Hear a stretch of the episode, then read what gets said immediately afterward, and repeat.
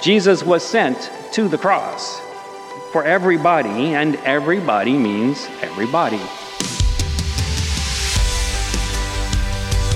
You're listening to the weekly sermon podcast for Bethany Lutheran Church in Long Beach, California.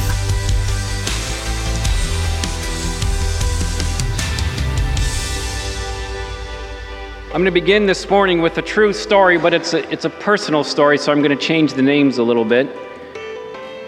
And this story begins a long time ago when I was in high school, and I graduated high school in 1978, so it's a long time ago. And in high school, I had a great friend named Clark. And Clark and I hung out a lot together. He was a year younger than me in high school, but for the three years that we were in high school together, we did a lot of things together. Now, he and I weren't always perfectly well behaved. We made some bad decisions, we did some dumb stuff, but for the most part, we were, we were okay, a little messed up, but all okay.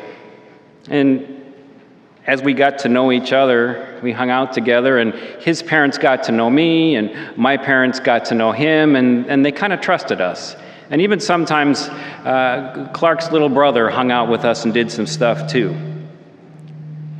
When we graduated from high school, we went our separate ways. I went off to college, and my friend Clark joined the military and became a really good military musician. Toured the world that way with them. But we went our own separate ways. And then one day in the 1980s, after I had graduated from college and Clark and I had lost touch with each other, I was visiting my mom at her house, and my mom said, Did you hear? Clark's brother killed a man. He's in jail. And I went, wow, sometimes when I would hang out with Clark's brother, I would be with him. And in fact, once I was alone in a car with him, and I read the story in the newspaper. And sure enough, Clark's brother had offered to buy a car from somebody that he was offering for sale in the newspaper. And while they were out test driving the car, for some reason, Clark's brother shot the guy and dumped his body in an empty field and drove away. Fortunately, a few days later, he went to confession at a Catholic church. Now, I don't know why. He wasn't Catholic. I don't even think at that point he was a believer in, at that point in his life. But the priest talked him into turning himself in, and that was a good thing. Again, I had lost touch with my friend Clark through all these years, but for a while I would hear rumors here and there that Clark's brother was not a model inmate when he was in prison. He was angry, he was agitated. Now, those were rumors, I didn't know for sure. But many years went by, and at some point in, uh, in the 2000s, my friend Clark found me on the internet. He looked me up and he sent me an email and he said, Hey, I'm going to be in Southern California. Do you want to get together for, for dinner and catch up? And I said, Absolutely. I time to catch up with my old buddy. But at the same time, that conversation was a little bit awkward because eventually we got to talking about his brother. Long story short, in those decades in prison, Clark's brother had turned things around a little bit. He had gotten married even to a woman eh, after he got out of prison. You see, some people, some Christians from a local church visited him. They did prison ministry and they visited him and they built a relationship with him and they, they shared the Word of God with him. And he turned his life around. And when he got out of prison, he became a pastor. And he still is. He's a pastor on the street in Phoenix. And of course, he's a different person. Now, he's not a Lutheran pastor, but I've watched his YouTube videos, and he's a good teacher, and he's a legit believer. He knows his Bible, and he knows that he's a redeemed child of God. When he first got out of prison, and shortly after I met with my friend Clark, um, he had a, a little website that kind of documented his journey and he documented how those Christians had gotten involved in his life and reached out to him and, and shared the word of God with him when, when they didn't have to. They showed mercy on him, and he recognized that.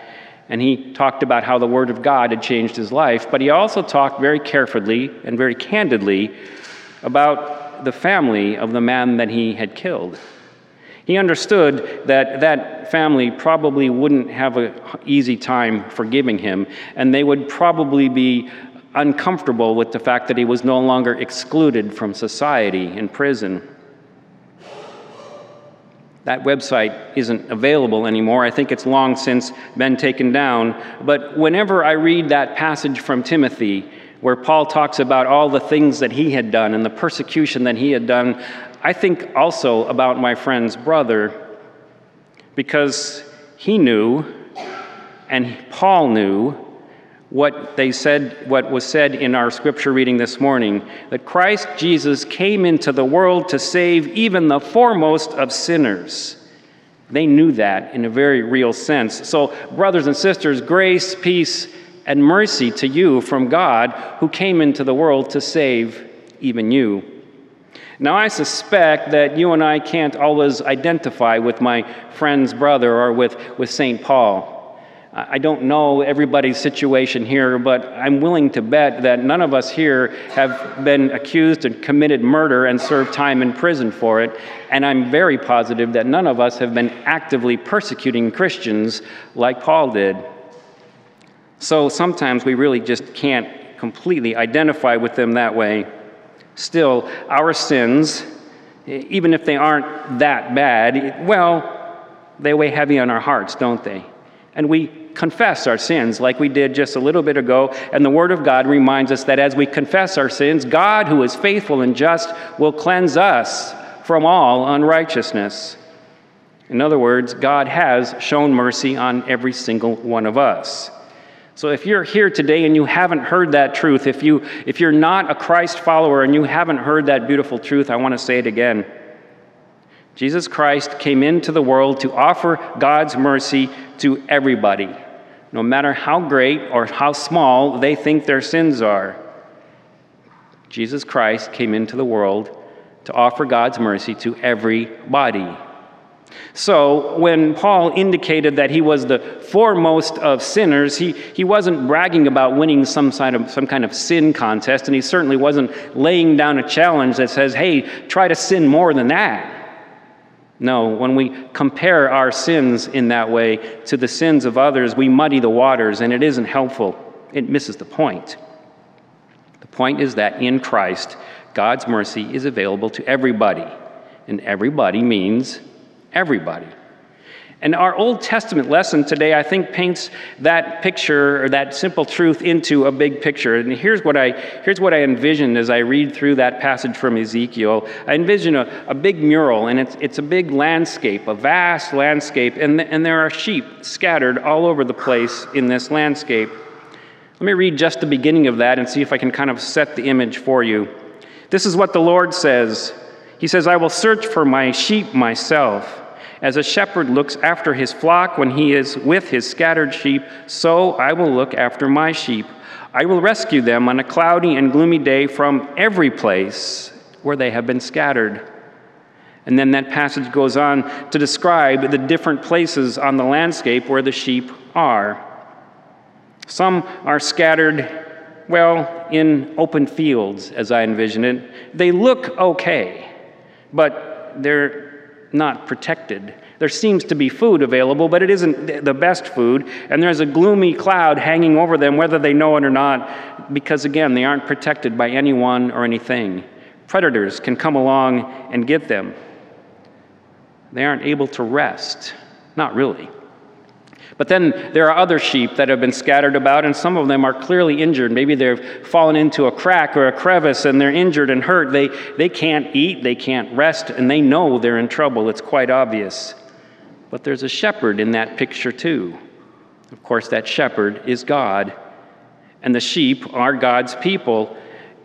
And they find themselves in all different kinds of situations, scattered all over the landscape, but they're still all God's people. And the shepherd's desire in that passage is to gather them all, to bring them all back into the good pasture, to bandage their wounds, to, to bring them to a place where they can graze safely on good food and truly rest. Now, when Ezekiel spoke these words, it was a long time before Jesus lived. And at that time, the ancient people of Israel had indeed been scattered by the Babylonians, and so they were not in their home. They were all over the place. And in one real sense, God was promising those Israelite scattered people that He would eventually restore and regather them. And He kept that promise.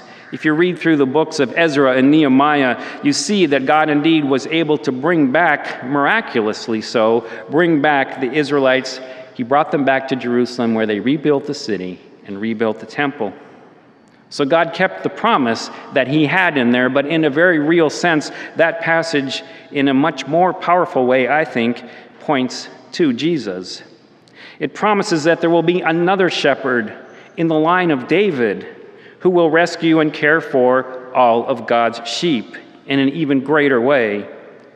And of course, Jesus Christ was and is that promised shepherd, and he came into the world to rescue and care for sinners, including St. Paul, including my friend's brother, and including you and me. Jesus Christ came into the world to gather all of his sheep, the ones that look okay, the ones that are clearly in danger, the ones that know that they are the foremost of sinners, and the ones who don't really quite know that.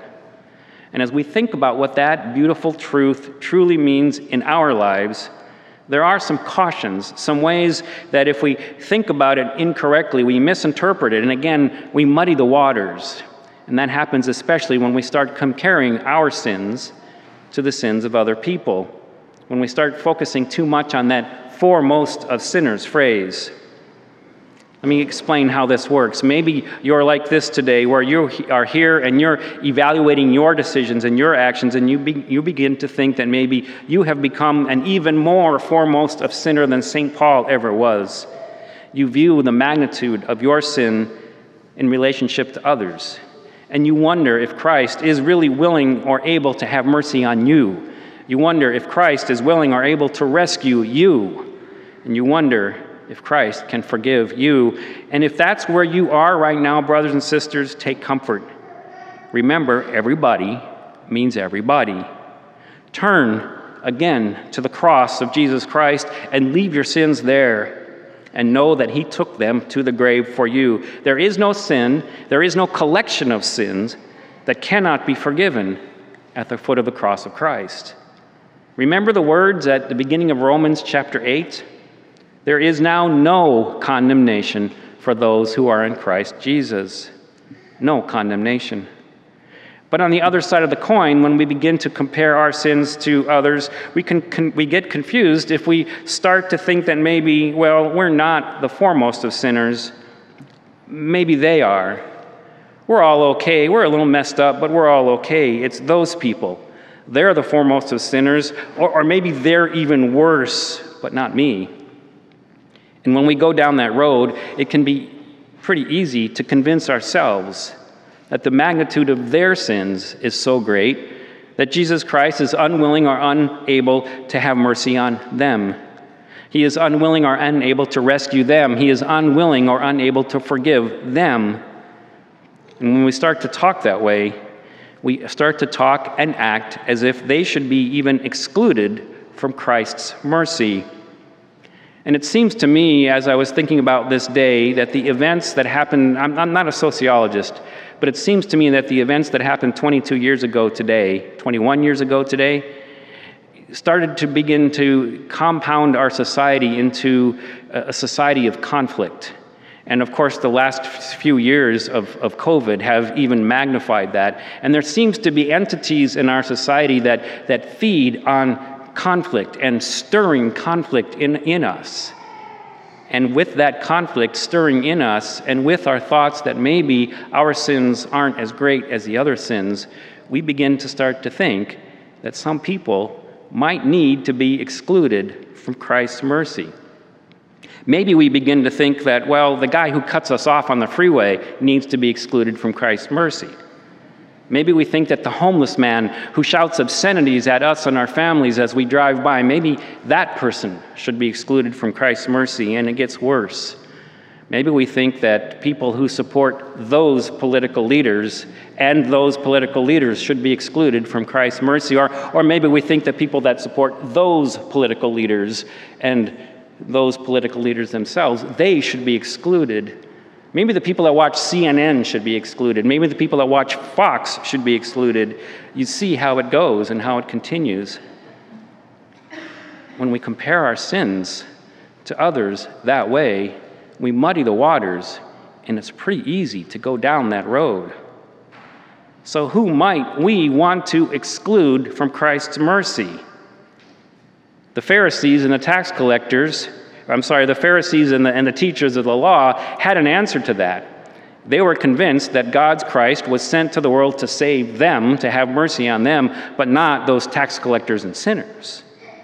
Of course, that's clearly not true. Jesus constantly spoke against that kind of thinking. He told the Pharisees that day that he came to seek and save the lost, all of them, the tax collectors and the sinners.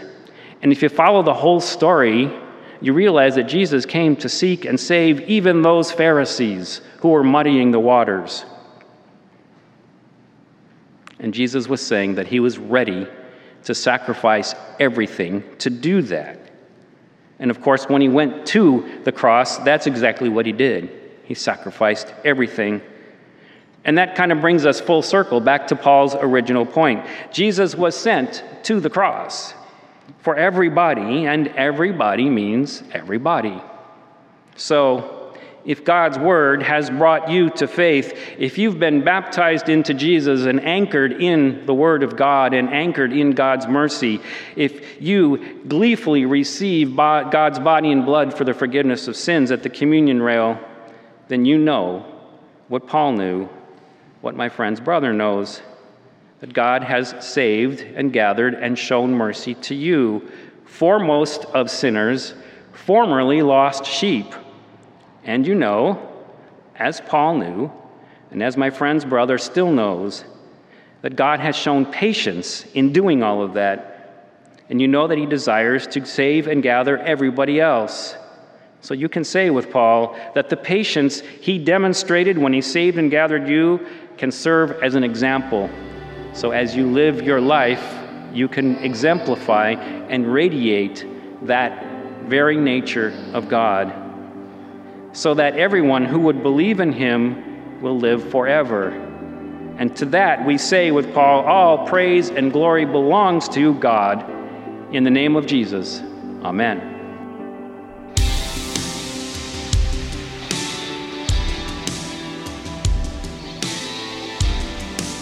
Thank you for listening today. A video archive of our online worship services, including today's message, can be found on our YouTube channel and at www.bethanylutheran.org. Links for both of these are in the show notes. If you would like to support this podcast or the ministry of Bethany Lutheran Church in Long Beach, California, you can text the word GIVE to 562 210 0463. That's GIVE, G I V E, to 562 210 0463. We pray that you have a wonderful and blessed week.